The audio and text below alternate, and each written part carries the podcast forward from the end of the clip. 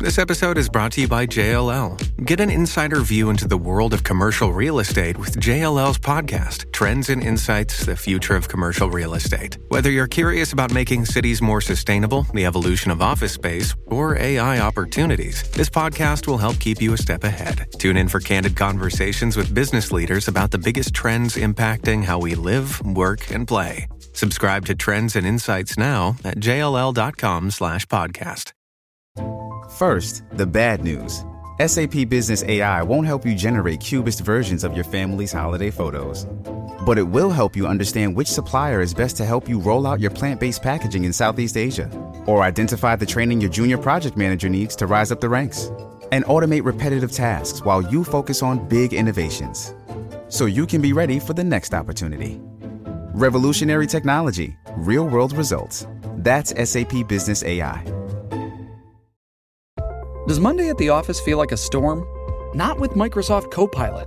That feeling when Copilot gets everyone up to speed instantly? It's sunny again. When Copilot simplifies complex data so your teams can act, that sun's shining on a beach. And when Copilot uncovers hidden insights, you're on that beach with your people and you find buried treasure. That's Microsoft Copilot. Learn more at Microsoft.com/slash AI for all. Welcome back to Time to Talk. We are in the last week of Black History Month, and I have two amazing episodes to share with you this week. This episode today is with a friend of mine called Mateo Askaripour, and he wrote a New York Times best-selling book, Black Buck. And we had a chat about Black Buck. We had a chat about why he wrote, why he writes. We had a chat also about what it was like for him prior to writing this book. So he worked in tech and he explains what it was like being working in corporate and um, being so young and getting to a position of quite a senior uh, leadership. We talk about Brooklyn weather and versus the London weather that we were having back in May, I think it was. And we bonded over being Jamaican. And guys, I didn't do this on purpose. I didn't strategically pull together all of the Jamaican content that I have and put them all together in one month. But you know what they say all roads lead to Jamaica and we had an amazing conversation. We spoke about optimism as well. Towards the end of the show, we have a conversation around optimism, and you know, Mateo always makes me think about stuff um, because he says I made him think about the questions, but he also makes me think about how we are making change, how we are shifting the the gaze uh, from you know the typical white characters that we see, and kind of putting black characters in particular positions to change narratives and to change stories and just to make us be a part of the the zeitgeist, the cultural kind of makeup of what's going on now. And it was an uplifting um, conversation, and I really appreciate sitting down in conversation with Mateo. And um, we had the pleasure of meeting him this year, and the recording that you're gonna hear now was done remotely, but we met up this year when he was um, in the UK, and it was it was a great great connection, um, and definitely a, a good soul. So one thing about this audio there's something happened with the um, I usually record I usually have two different audios and I edit them both but for some reason this is all together in one audio stream. Um, so you know if it sounds a bit funny if it sounds different to how they usually sound just bear with me. Um, that's why. It was just there was just some there I couldn't do much with it um, editing wise. So uh, yeah, but um, it's an amazing conversation, and I'm so happy to have had it, and I'm grateful as ever. As ever, though, please, I'll be even more grateful for you rating and reviewing the episode and sharing it far and wide. Um, and make sure you go out and get Black Buck. Mateo is going to tell you all about the book in this episode. Look forward to hearing your thoughts. Talk soon. Here's Mateo.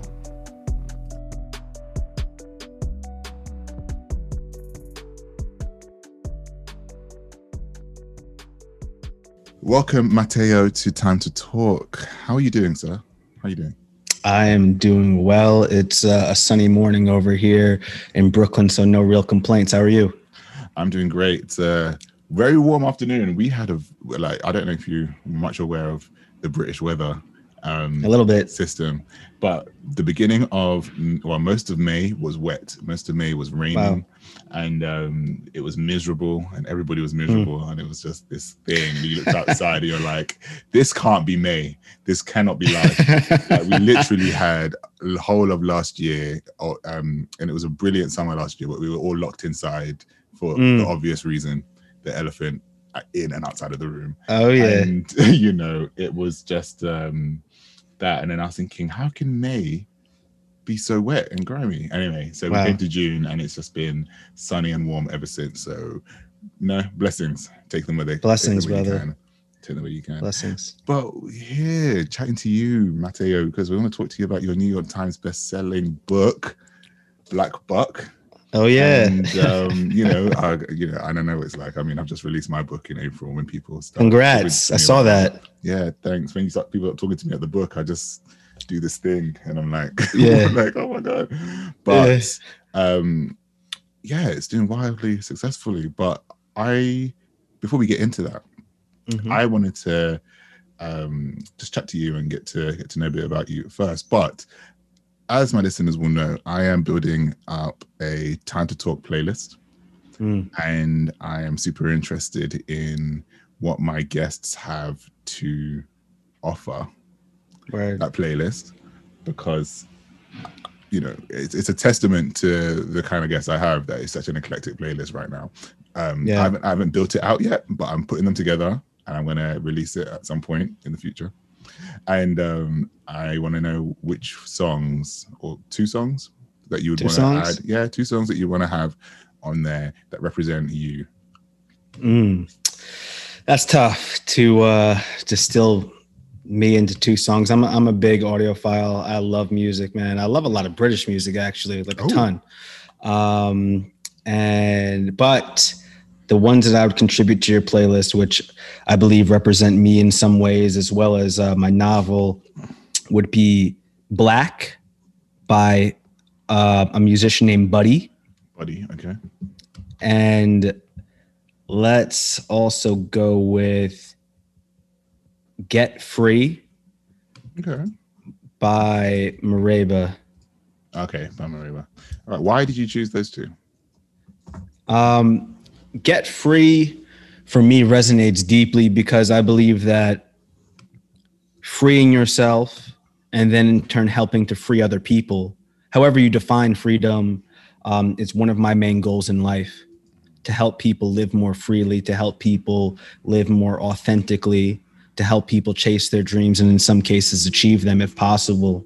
So that song and the refrain trying to get free um, really strikes a chord in me. And Black by Buddy, there's actually two songs. There's a Black 2 as well that he came out with, but Black by Buddy is just so unapologetically black, you know, and embracing the triumphs of what it means to be black, the, the 360 degree view, which mm-hmm. is reflective of my own black experience and the experience that I wrote about in my book. You know, we're going to get into it, but my book, it's not 400 pages of tragedy and trauma or doom and gloom, even though those are definitely aspects in it because they're aspects of the black experience i'd say for for anyone who is black um, globally perhaps but there's also triumph success laughter levity um, so so that song, just how hard hitting it is, uh, I can't help but smile when I think of it. Okay, okay, all right. I'm going to add those to the list. I think that you've done an amazing job at selling those songs, and um, I'm going to add those onto the list. I'm looking forward to to delving into that. I think that music is something that is so communal. You know, there's something about mm-hmm. it. Like you can really pick up a person's kind of ideas of themselves and what they the way that they look at the world through music. So I think it's important that as part of the Time to Talk community, we kind of rally together and have a listen to kind of get a collection collective idea. I mean, on there is you know will be rock and there's been there's pop, there's mm-hmm. you know soundtracks, there's Disney soundtracks, there's so many different things. So Disney, think, yeah, Disney soundtracks is gonna be so funny. Um, so I will let you know when that's out, and I can just drop you a line with that too. Can't wait. Um, so Mateo, uh, let's chat a bit about where you come from, where you're coming from, man. Um, like, what was it like growing up? When did you decide that you wanted to be a writer? That's a tough question. Um, so when I was younger, I, I, would write, but it's not like I was writing story after story. I liked to read, but it's also not like I was consuming 10 books a week. Um, we have this thing, I guess Scholastic is, is worldwide. We had a Scholastic magazine, Scholastic book club. And I remember being in fourth or fifth grade, ordering books from it and, you know, reading and, and enjoying it. For me, um, the written word was always very important in my home my grandmother who comes from jamaica and my mom is from jamaica too um, but my grandmother was an english teacher and she lived with us and she raised us and she taught me how to read and she really instilled in us this love of not only reading but also writing. Um, and even my grandfather my grandfather wasn't living with us he was still in jamaica but i would hear stories of him and you know as you would know alex uh, a term of endearment for an older gentleman in jamaica is mas right? So they'd call him mas will. Yeah. and they'd roll up to his house on a hill and i'm from the country in jamaica a place oh. called Cave Valley in st Ann parish. Okay. And yeah they would roll up and then he would be telling them about japan or about egypt or italy. And they'd say mas will when was the last time you went he had never went. he had never visited any of these places, but he was so well read okay. that he could conjure up um, these landscapes and and these pictures and and these concepts from these places so vividly. So that was my life growing up, and I wrote a story here and there.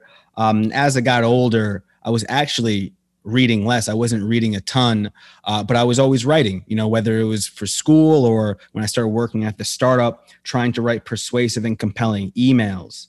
Um, when I was working at this startup, my idea was that I would get in, I would learn from as many people as I could, including the CEO who was my mentor, and then I would leave and start my own company. And after that, maybe when I was 40, 50 or 60, I would write a business book detailing how I did it. You know, we these yeah, these yeah. business books are are so ubiquitous. Uh, they're they're everywhere. Um, but it was when I was working at that startup and I became disillusioned with the world of startups and sales uh, in 2016 after having been there for around four years that I turned to writing as an outlet and then later on writing fiction as a specific form of salvation.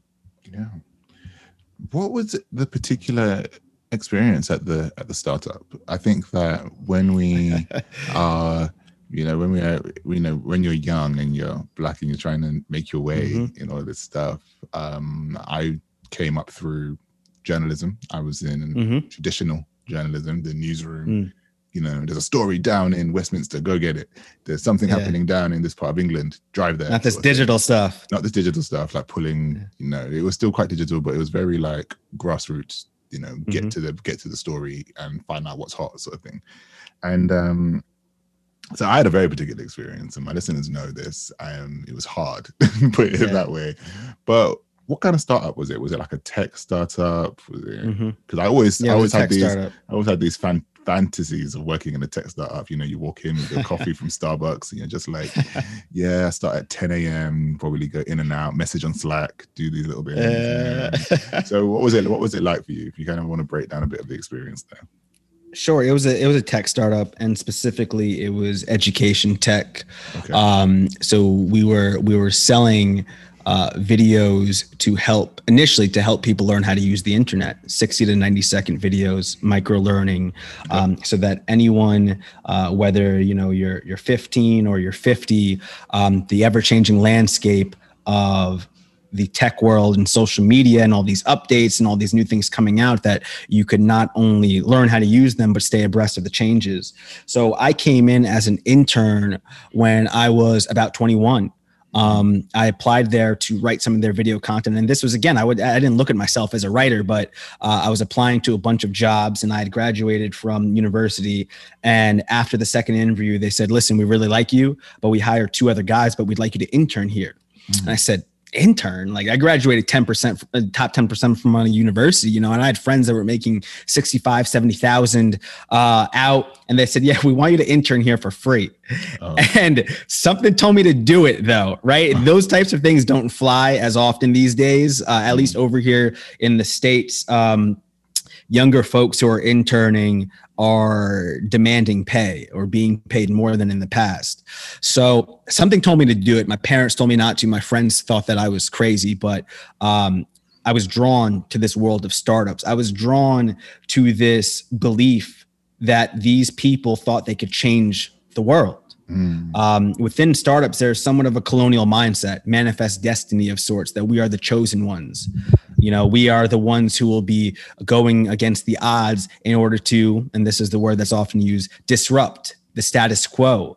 And it's hard to not be drawn to that if you are an ambitious individual. And I would say also an ambitious um, young black individual who wants to make his or her their mark on the world and is being told that you can. We see this in my book as well. So for me, I was interning and I was having a blast. I wasn't making any money and I'd have to wake up at 4 a.m. with my mother. My mother is a, a, nurse and she works in New York City. And I was commuting from where I grew up initially, which is Long Island. About, it depends on where you live, but where we lived was about an hour, an hour and 15 minutes from uh, Manhattan. So I'd wake up at 4 a.m. She'd drive me in. I would sleep on a friend's couch for an hour or two. And then at this time, I was rolling in around like 9 30 or 10 a.m., mm-hmm. as you said, Alex. Yeah. And I was doing community management and social media. Mm-hmm. Months later, I was hired officially. And then months after that, the CEO said, um, we need to monetize as, as many startups should or would. And he asked me to start the sales team with him. I was 21, about to be 22. There were about 20 people in the organization. they put a desk in the middle of the office, and then there was me cold calling.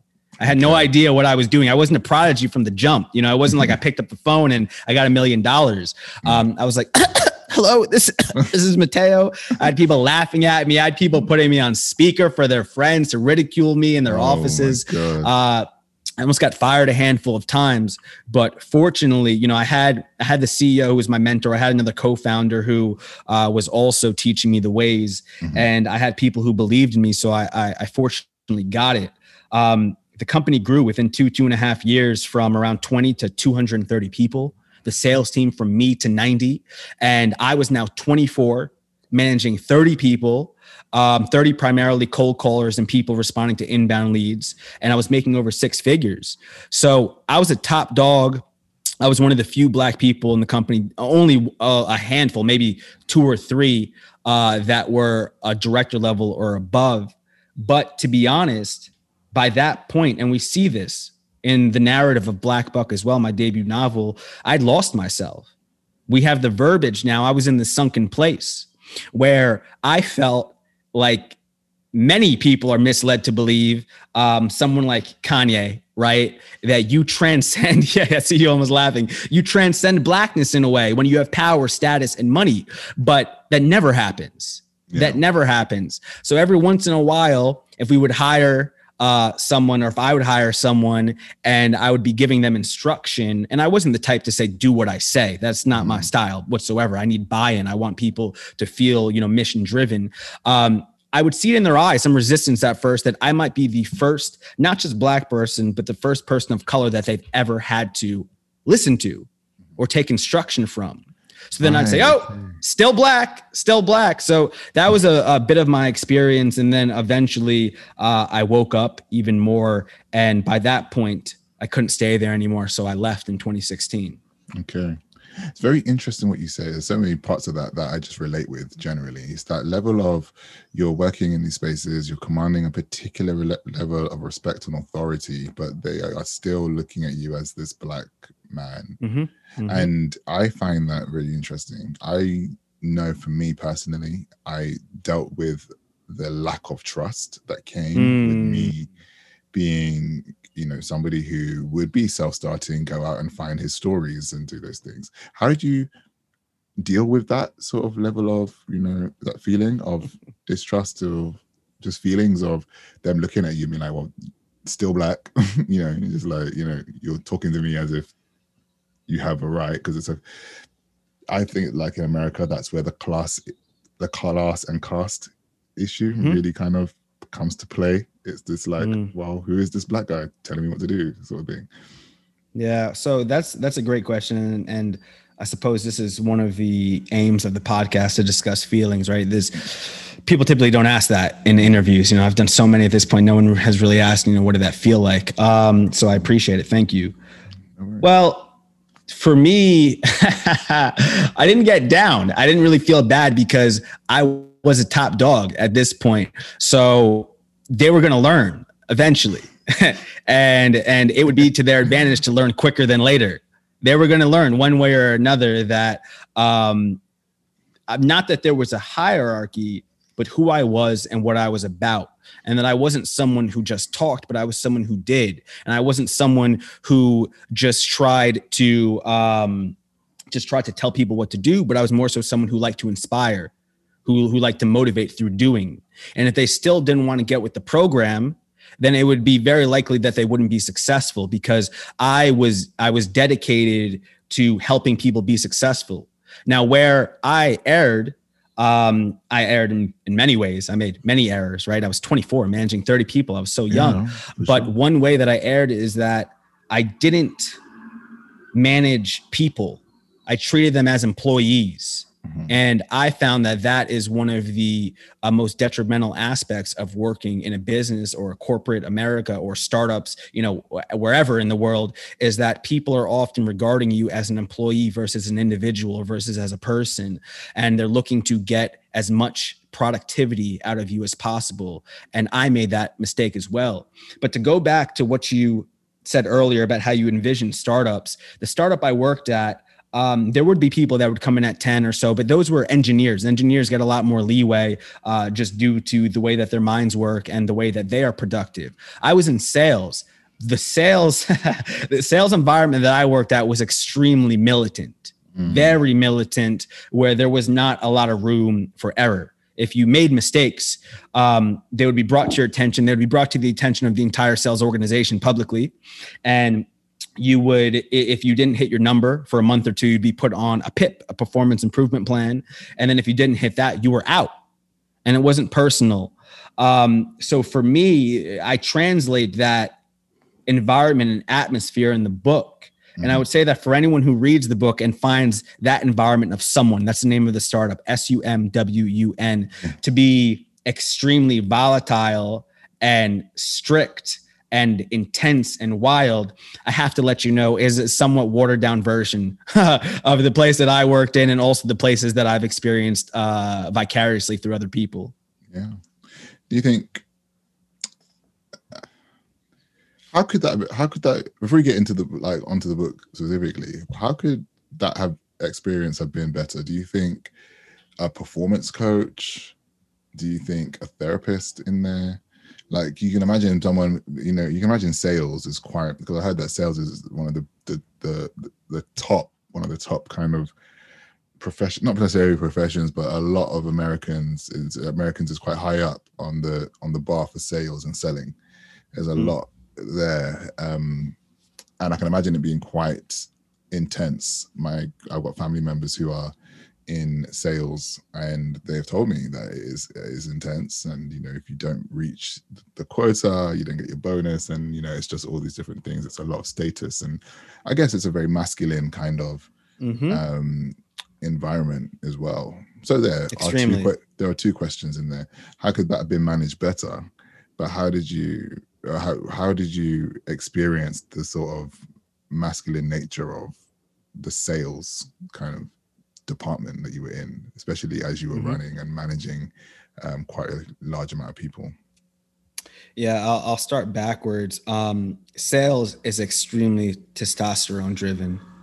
Um, it is, it is uh, extremely American, right? I, I, say that sales is as American as apple pie, baseball, and slavery. It is just it's just so American. Even though, right, speaking oh, wow. with a British audience, and I imagine that many British people are listening, we know that um, slavery is not an American phenomenon, and that we don't have an, a monopoly on racism. Mm-hmm. Um, listen, I listen to Dave. Come on, my man Dave is always spitting. I see you. Yeah, I love Dave. But uh, I actually saw him in concert here. Uh, okay, I yeah. brought my younger brother to see him in concert in New York City. Okay. Um, big fan he, of Top so Boy. He was one of the American. He was one of the British songs that you, the British artists that you listen to, right? Oh yeah, he's one. He's one. But at the sake of sounding, I don't know if Dave is considered basic. Um, maybe Stormzy would be. But I love Loyle Carner. Um, oh, okay. I like Chip. I like Mahalia. Um, uh, yeah, Sinead Harnett. Um, okay. Little Simz, of course. Okay. Uh, Lady Leshurr. Okay, uh, all right. Yeah, yeah. Come on, man. Yeah, yeah. okay, because most people stop at Stormzy.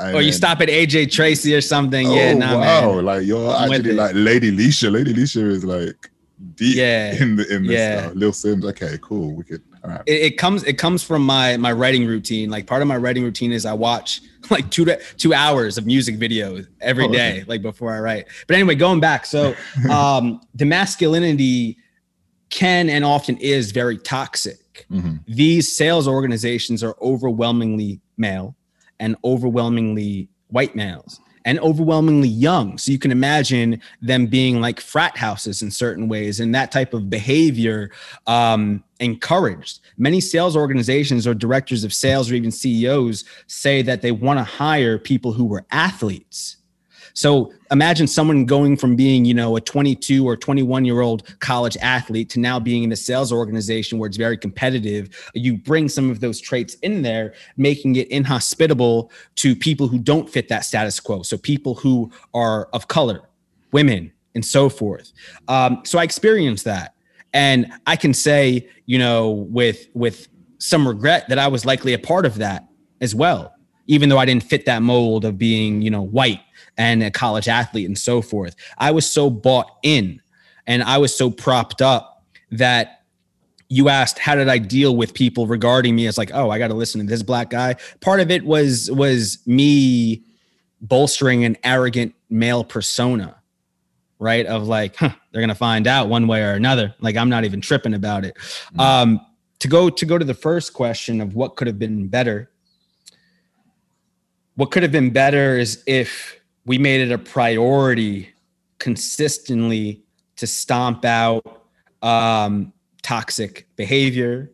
What would have been healthy, and I think is is um, an issue for many startups, is if we didn't feel this immense pressure every single day of every single month to hit these goals that are higher than what actually even needs to be hit right? There are organizations that you have goals that you need to satisfy for your board to be happy. Mm. But then there are some very ambitious CEOs and, and co founders who say, forget that. We're going to add another 10 to 15% on top of that to blow it out of the water, to show everyone in New York or San Francisco or Austin or the or London or Dublin or wherever you are that we are the top people. There's this hubris in there that puts this pressure on these younger folks to do whatever it takes. And that will often manifest negatively, especially uh, if there's alcohol and drugs and other things involved on the weekends um, among your among your workmates. That is super. There's a lot, man. There's a lot. you know what? Yeah, it's definitely that thing when you're black and you're in these spaces. Um, you're. It's like you have to try to assimilate mm-hmm. to something in order for you to not necessarily be seen. I think yes. that that's what it is as well, because you are trying to fit in with the default in the in the office in that place and your particular experience the sales you have to fit, try to fit mm-hmm. in with the defaultness now if we go on to black buck um and that was kind of you know darren black buck's experience yes. in the in the book you know recognizing he's the only black man in mm-hmm. this space and what that looks like for him. I want to just as a quick note, the name of the book, mm-hmm. Black Buck. Yes. I have a theory, but explain why you chose that name. Sure. Yeah, there are there are multiple meanings to the name. There is the fact that uh, Darren is renamed as Buck and he's black. Uh, the fact that he worked at Starbucks and he comes into this organization and one person knows he's at starbucks but he disguises his name as uh, his naming of buck or renaming of darren as buck because he's going to make them all a million bucks um, there is the concept of black wealth and attaining financial freedom which I think needs to be discussed more in our community. Um, and then there is the historical connotation. And for those who don't know, the black buck during in slavery or enslavement was the enslaved individual who the white enslavers believed it was the, it was a male was untamable, unruly, was going to burn down the plantation, steal the piggies and chickens and all of that, and steal their women and run away. Now, my protagonist or the protagonist of the book, it doesn't really feel like when this book came out, it doesn't really feel like it's mine anymore, you know, and, and, and I'm, I'm happy with that, that people who read it take a, a piece of it with them. So the protagonist, Darren, who's renamed Buck, he is not burning down these workplaces, but he is burning down what they symbolize at least for a while. So that's the energy that is coursing through the book, and that is why I believe that the title was so apt. Now there there are some folks who, especially some older black folk, who read the title and they're like, "What? What is this? What's this about? I'm not going to read it. And there's other people who say, I got to read it. I got to figure out what's going on. And then they understand. So I bring that up to say that the title wasn't intentionally to provoke, but I believe that it was appropriate um, and that it was a reclamation of sorts. Mm-hmm. I, when I when I got the book, I was like, okay, let me just meditate on this title just for a little bit, and thinking, what does it mean? What does it shout for me? So I, I got the enslaved um, connotation, and then I did think about the black dollar, We've mm-hmm. got we've we've got an initiative in the UK um, set up by an artist called Swiss um, about uh, called Black Pound Day. It's the 1st Saturday of, of every, yeah the first Saturday of every month since um, it, it started last year, but the first Saturday of every month, people are encouraged to, especially people from the Black community, are encouraged to um, buy from Black-owned businesses, specifically in the UK, because it's exactly what you said about Incredible. those conversations around black wealth. We've got so many black businesses mm-hmm. who people expect to be like Amazon or expect yes. them to be like you know one of these other established you know companies that have a lot more money and a lot more mm-hmm. resources mm-hmm. so they can just they can deliver your product the next day they mm. can mm. um you know get your product across the city um fairly relatively quickly. Um, and one example I had was I I bought some books from a, a, black bookstore in this. I'm in Northwest London. I bought and um, I bought it from South East London, which is and it's a, London's a huge city, so mm. getting across it is long anyway. But wow. um, it took around four to six weeks for the book to come. Whoa, what? And I was like, and I was like, oh my gosh, what is going on? But then you could have gone there. You could have gone there, but obviously the pandemic, so you couldn't really go. Sure, sure. Yeah. But like you could have gone there, you know, in, a, in an everyday situation, a regular situation, I would have gone down, and I would have been like, oh, like this is a new bookstore. What's going on? And I would have bought a book there, you know, talk to the book owner, talk to the bookshop owner, have a yeah. look.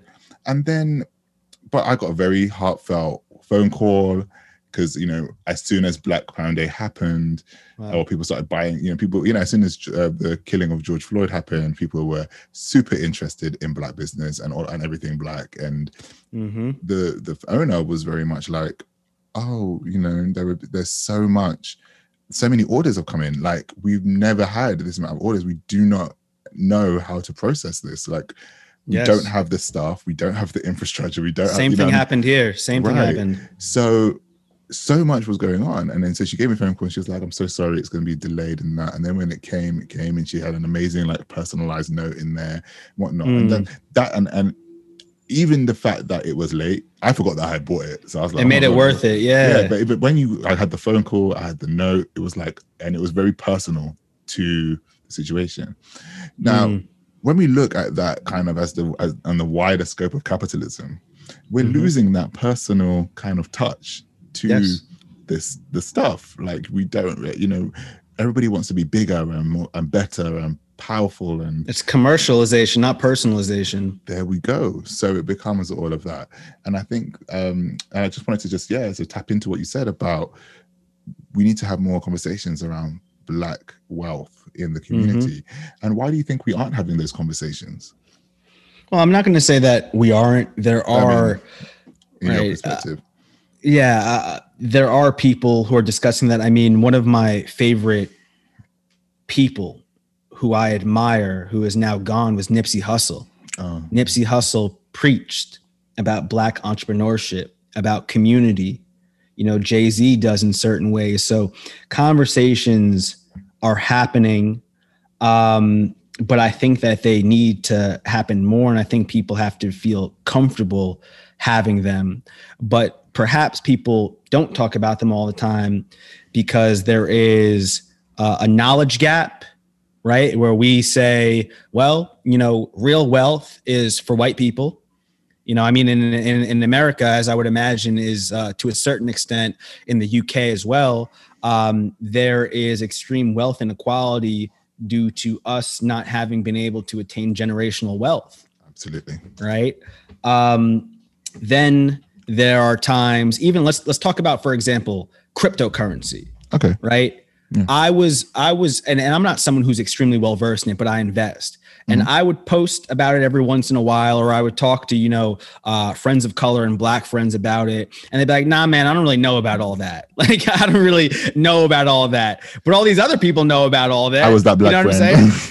Yeah yeah. And i, and I I, like, understand it's because it I'm somewhat esoteric I just can't do it, it's too somewhat much. esoteric we don't fully understand it, Yeah. but there are people that are taking advantage of it and making millions. And it's not even about making millions. It's about you put in $50, you flip that to 300, Mhm. right? You just made 250 on it. So I think that it's the same thing in terms of startups to a certain extent and startup sales where there is a, a group out there in the UK called the Black the Black Tech Sales Network okay and they are a group of black sales individuals and black salespeople. And part of one of their tenants is to reach out to a couple hundred uh, black and brown students, or maybe they're in uni. I'm not sure, like the, the exact age group, but showing them I am a black salesperson. You can be that too, because how often do you see? black people in sales or at startups or, or what have you so there it could come down to us not seeing people in these positions and making us believe that it's attainable unless we rap, unless we play a sport, unless we do this, that, and the other. But we do exist. You know, all of us doing these myriad of professions and all of us chasing our dreams and achieving them and being successful. So that's why I think it's on us to have these conversations more, to be transparent about the paper and to make sure, I guess, before all of that, that people understand that they are of value and they should be compensated accordingly. Too often do we say, "Oh, let me let me take this cut, or let me not ask for more just in case I don't get this job that I really want, or "Ah, I've been here for about a year. I know I've done better than all these other people, but let me not ask the promotion because I've just been gaslit to made as though I should feel happy to be here." There's so much of that. You know, even even where I am now, this is the last thing I'll say on this. Where I am now, I've had conversations with people in, you know, Hollywood for the last year or so. And I know what I'm about. I know what I want to happen. And every once in a while, someone will say, I mean, isn't it just great that you're here? And I'm like, yo, forget that. Like, I'm grateful. I am grateful, of course. Every single day I'm grateful for where I am and and what I'm doing. But you're not gonna give me a crumb and tell me to feel full. absolutely So absolutely i think that's and i think that that is that sums up a lot around how black people tend to really feel. It's that Mm. feeling when when, they, when we go into those spaces especially if you end up in the in the high flying law firms in the finance Yeah. firms in journalism in teaching oh you should be grateful that you're here. You should be grateful that you're here. You got on the scholarship. Oh he's a scholarship. Oh okay. Like as and as little as as far down as school not even as far down as school right? like every time i mention there's something in my mind pops up new being in the country Yeah. like you know a lot of people are typically coming from conditions that are not of the same um, quality or standard of living that is America slash the United Kingdom slash Canada, and it's that feeling of oh, you should be happy and lucky that you're here. You know, and it's just one. You should be lucky that we're here. okay yeah so it's just one of those things and i just think that that is something that's really interesting um what is your what is your vision of the of the new american dream I guess in my in my small way, Mm. um, a few things. When you ask what is my vision for the new American dream, it would be that when anyone thinks of opportunity in America, not only who is receiving it, but more so who is dispensing it, that we don't immediately think of a white man or a white male. And in terms of what I'm doing, at least with this specific book, Black Buck, I am creating a new salesperson, a black man for the world to root for and at times hate, so that we don't immediately think of Jordan Belfort in The Wolf of Wall Street, right? Played by Leo. Um, that we don't immediately think of Alec Baldwin and Glengarry Glen Ross or Michael Douglas in Wall Street or Vin Diesel in Boiler Room or um, you know, Willy Loman, the character of Death of a Salesman, even though in the UK, I believe last year he was played by Wendell Pierce, a Wendell black Pierce- man. Wendell Pierce, yeah, which which is which is exactly what I'm trying to do with this book. But again, on a, on a grander scale, I think that we need to re-engineer. We as people need to re-engineer our psyches about who comes to mind when we think about opportunity because if the first person who comes to mind isn't someone who is reflective of people like us right then i think that subconsciously or any even on a spiritual level we believe that we aren't as deserving of opportunity or that we aren't deserving of being in a position to dispense opportunity to other people. So that would be my idea for the new american dream. Restoring and distancing ourselves from the default and Mhm. creating a new default. Or not even Exactly. that, just, just a new vision for what that looks like. a new vision. Yeah. Fantastic. Fantastic. Um okay i wanted to i've got like i usually have uh, towards the end just these like long few questions just to kind of see where to see where you go with them um and they're always interesting so um and i call them my resilient questions Hmm. um you know it's basically just scenarios um we'll start easily all right you know, to some extent. Um, what is the quote that has changed your life the most?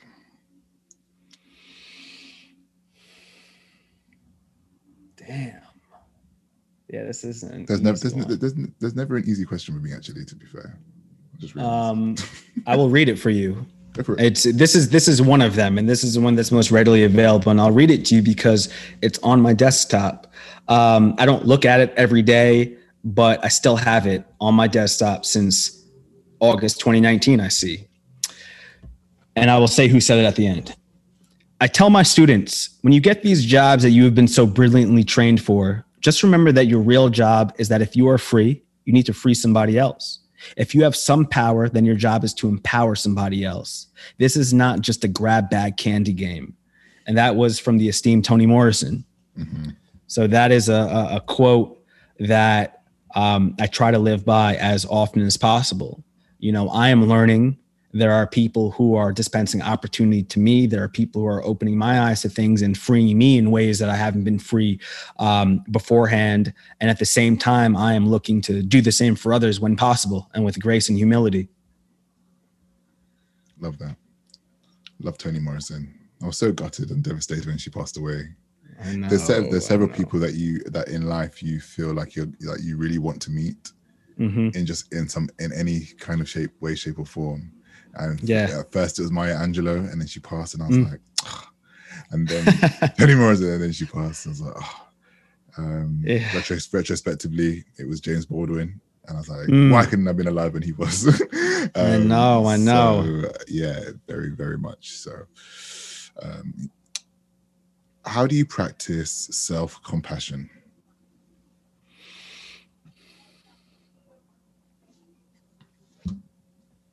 I try not to be too hard on myself about things.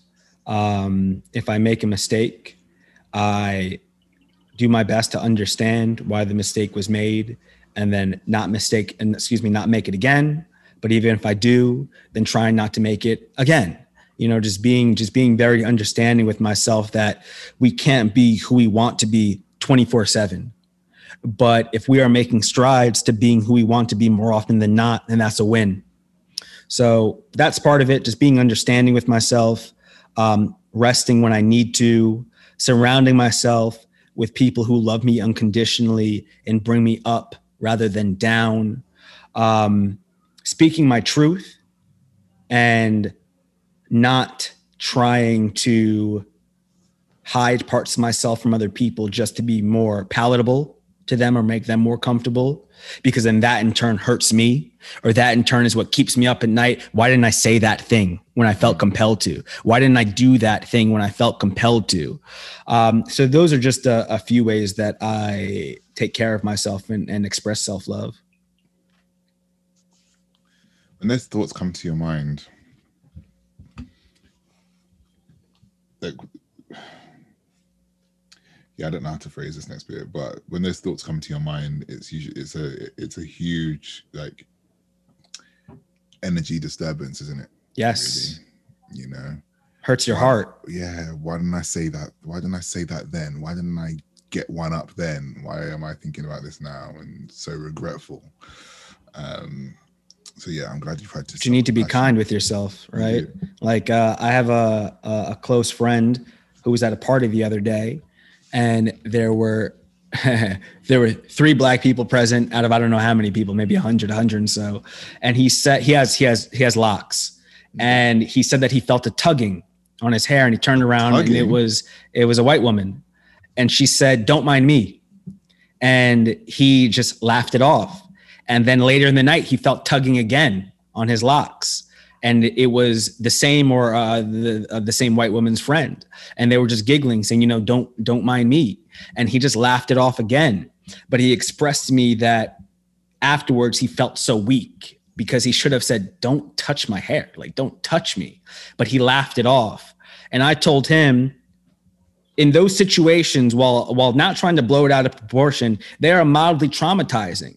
Because as a black person, we are so often engineered to try to make the other people feel more comfortable right? And not disturb them. So that's why you laugh it off instead of saying something. But then afterwards it's like you were saying there's this energy disturbance. And i said you need to be kind to yourself. Um, don't beat yourself up about it. It's just if the opportunity presents itself in the future say something if you can. But for us it's it's often a matter of survival if there's only three of us in one scenario, you don't want to make a scene because then there's 97 other people that would be like, chill out. Don't make it a big deal. Don't be the angry black person. Yeah, you know, this is why we should never have invited you here. yeah, exactly. Uh, um, okay. You are at a point in your life where you're where you feel really disconnected. What do you do to reconnect? Whoa uh, reconnect with myself, with Yourself, other people, with other people, with your work. How do you reconnect with those things mm-hmm. that make you feel grounded and together? Mm-hmm. Um, the first thing is nature. I go out into nature if and when possible, just by myself. I truly feel as though all the answers that we seek are to be found in nature, and we're just quiet with it for an hour or two. Um, so yeah, nature helps me reconnect with myself. In terms of reconnecting with other people, it's simply spending time with them. It doesn't even have to be in person; it could be over the phone. Just catching up with them and receiving their love and giving love and care to them as well, and letting them know that they are of importance and value to me, and vice versa. As for connecting with my work, um, that's a that's a tougher one. Um, for me, I'm not the type of person who waits for inspiration, um, but that doesn't mean that I am also I'm always bringing the same energy to my work or to the page. Um, one way that I reconnect with my work is ask myself, why am I even doing it? What's the point? Yeah. And I need to be able to go back to the answer that feels strongest to me. Another question that helps me is, who am I creating this for? What do I want them to feel? How does it feel for me to be creating? Um, but sometimes I have to walk away and then go into nature, listen to some music, or just take a take a break. With with this first book, Black Buck, I wasn't really taking breaks because my time was more finite than it is now. But with what I'm working on now, um, sometimes I need a day, sometimes I need a, a, couple days to sort myself out and then get back to it with the same verve and, and vigor. What are you working on? Can you say? Yeah, I'm working on a second book, and I can say it now because the news is out. Oh, uh, we announced, yeah, we announced last week that um, we had sold it to my same uh, my same editor, and I'll just read it. Uh, the announcement author of Black Buck, Mateo Askaripour's invisible faces, weaving speculative elements, political intrigue, and high stakes adventure to tell the story of a young woman, invisible by birth and relegated to second class citizenship, who sets off on a mission to find her older brother, whom she had presumed dead, but who is now the primary suspect in a high profile political murder, pitched as for fans of N.K. Jemisin and House of Cards blah blah blah blah blah. So it's very different than Black Buck. This isn't Black Buck, man. Yeah, yeah. I wasn't looking to write another Black Buck in the startup world and any of that. People were saying, "Oh, can we get a sequel?" I said, "Maybe in a decade. I can't yeah. do that right now." I was going to actually ask you. It was one of the questions I had was the use of um, satire and comedy in in the way that you in the way that you decided to go forth with Black Buck. Yeah. Um, do you want to just talk on that just briefly? Sure. So, you know, people label Black Buck a satire, and that's how it was marketed. So I can't really blame them. And that's fine. I've never personally labeled it as satire myself. There are satirical elements, there are uh, some absurd elements, but from having conversations with so many people, I've come to terms with the fact that absurdity is truly in the eye of the beholder. Like what's what what you and I would think isn't absurd and is just reality. There are other people who say, would something like this ever actually happen? Um, and there are the, the the truth of the matter is that I picture all of this actually happening. I could see every single thing in this book happening, despite how wild it is. Um, but the satirical elements, the absurdist elements, those are in the book because that's just the way that my mind works. You know, when when we experience a tragedy in this world, I feel it myself and it hurts. But then a day or two later, I see the absurdity in it all, right? Racism is horrible, full stop. It is devastating on the daily for people who look like us and other people who are experienced in other ways, um, just as, you know, sexism and, and what have you. But there's also some absurdity in it all. You're like, really?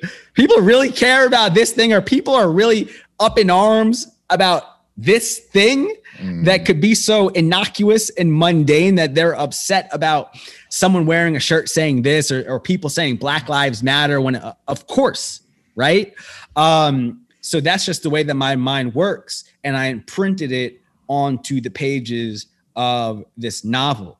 Um, and uh, yeah, that's that, that's all I can really say there. I wanted the novel to be engaging. I wanted there to be humor to underscore the horror of what Darren then Buck experiences.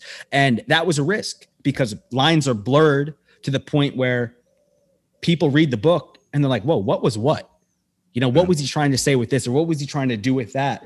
And I took that risk on purpose so that the burden or the responsibility would be placed on the reader to then make sense of it and to make sense of themselves because I truly believe that this book it's a mirror that serves as a reflection of wherever the reader is at in their own life. Mm hear that. Um, I'm looking forward to reading. Uh, obviously, getting Can't wait, man. Let deeper into think. Get deeper into Black Buck, and then also Invisible yeah. Faces. I think those are going to be two two colorful books on my bookshelf outside of outside of all of the nonfiction that I have to read.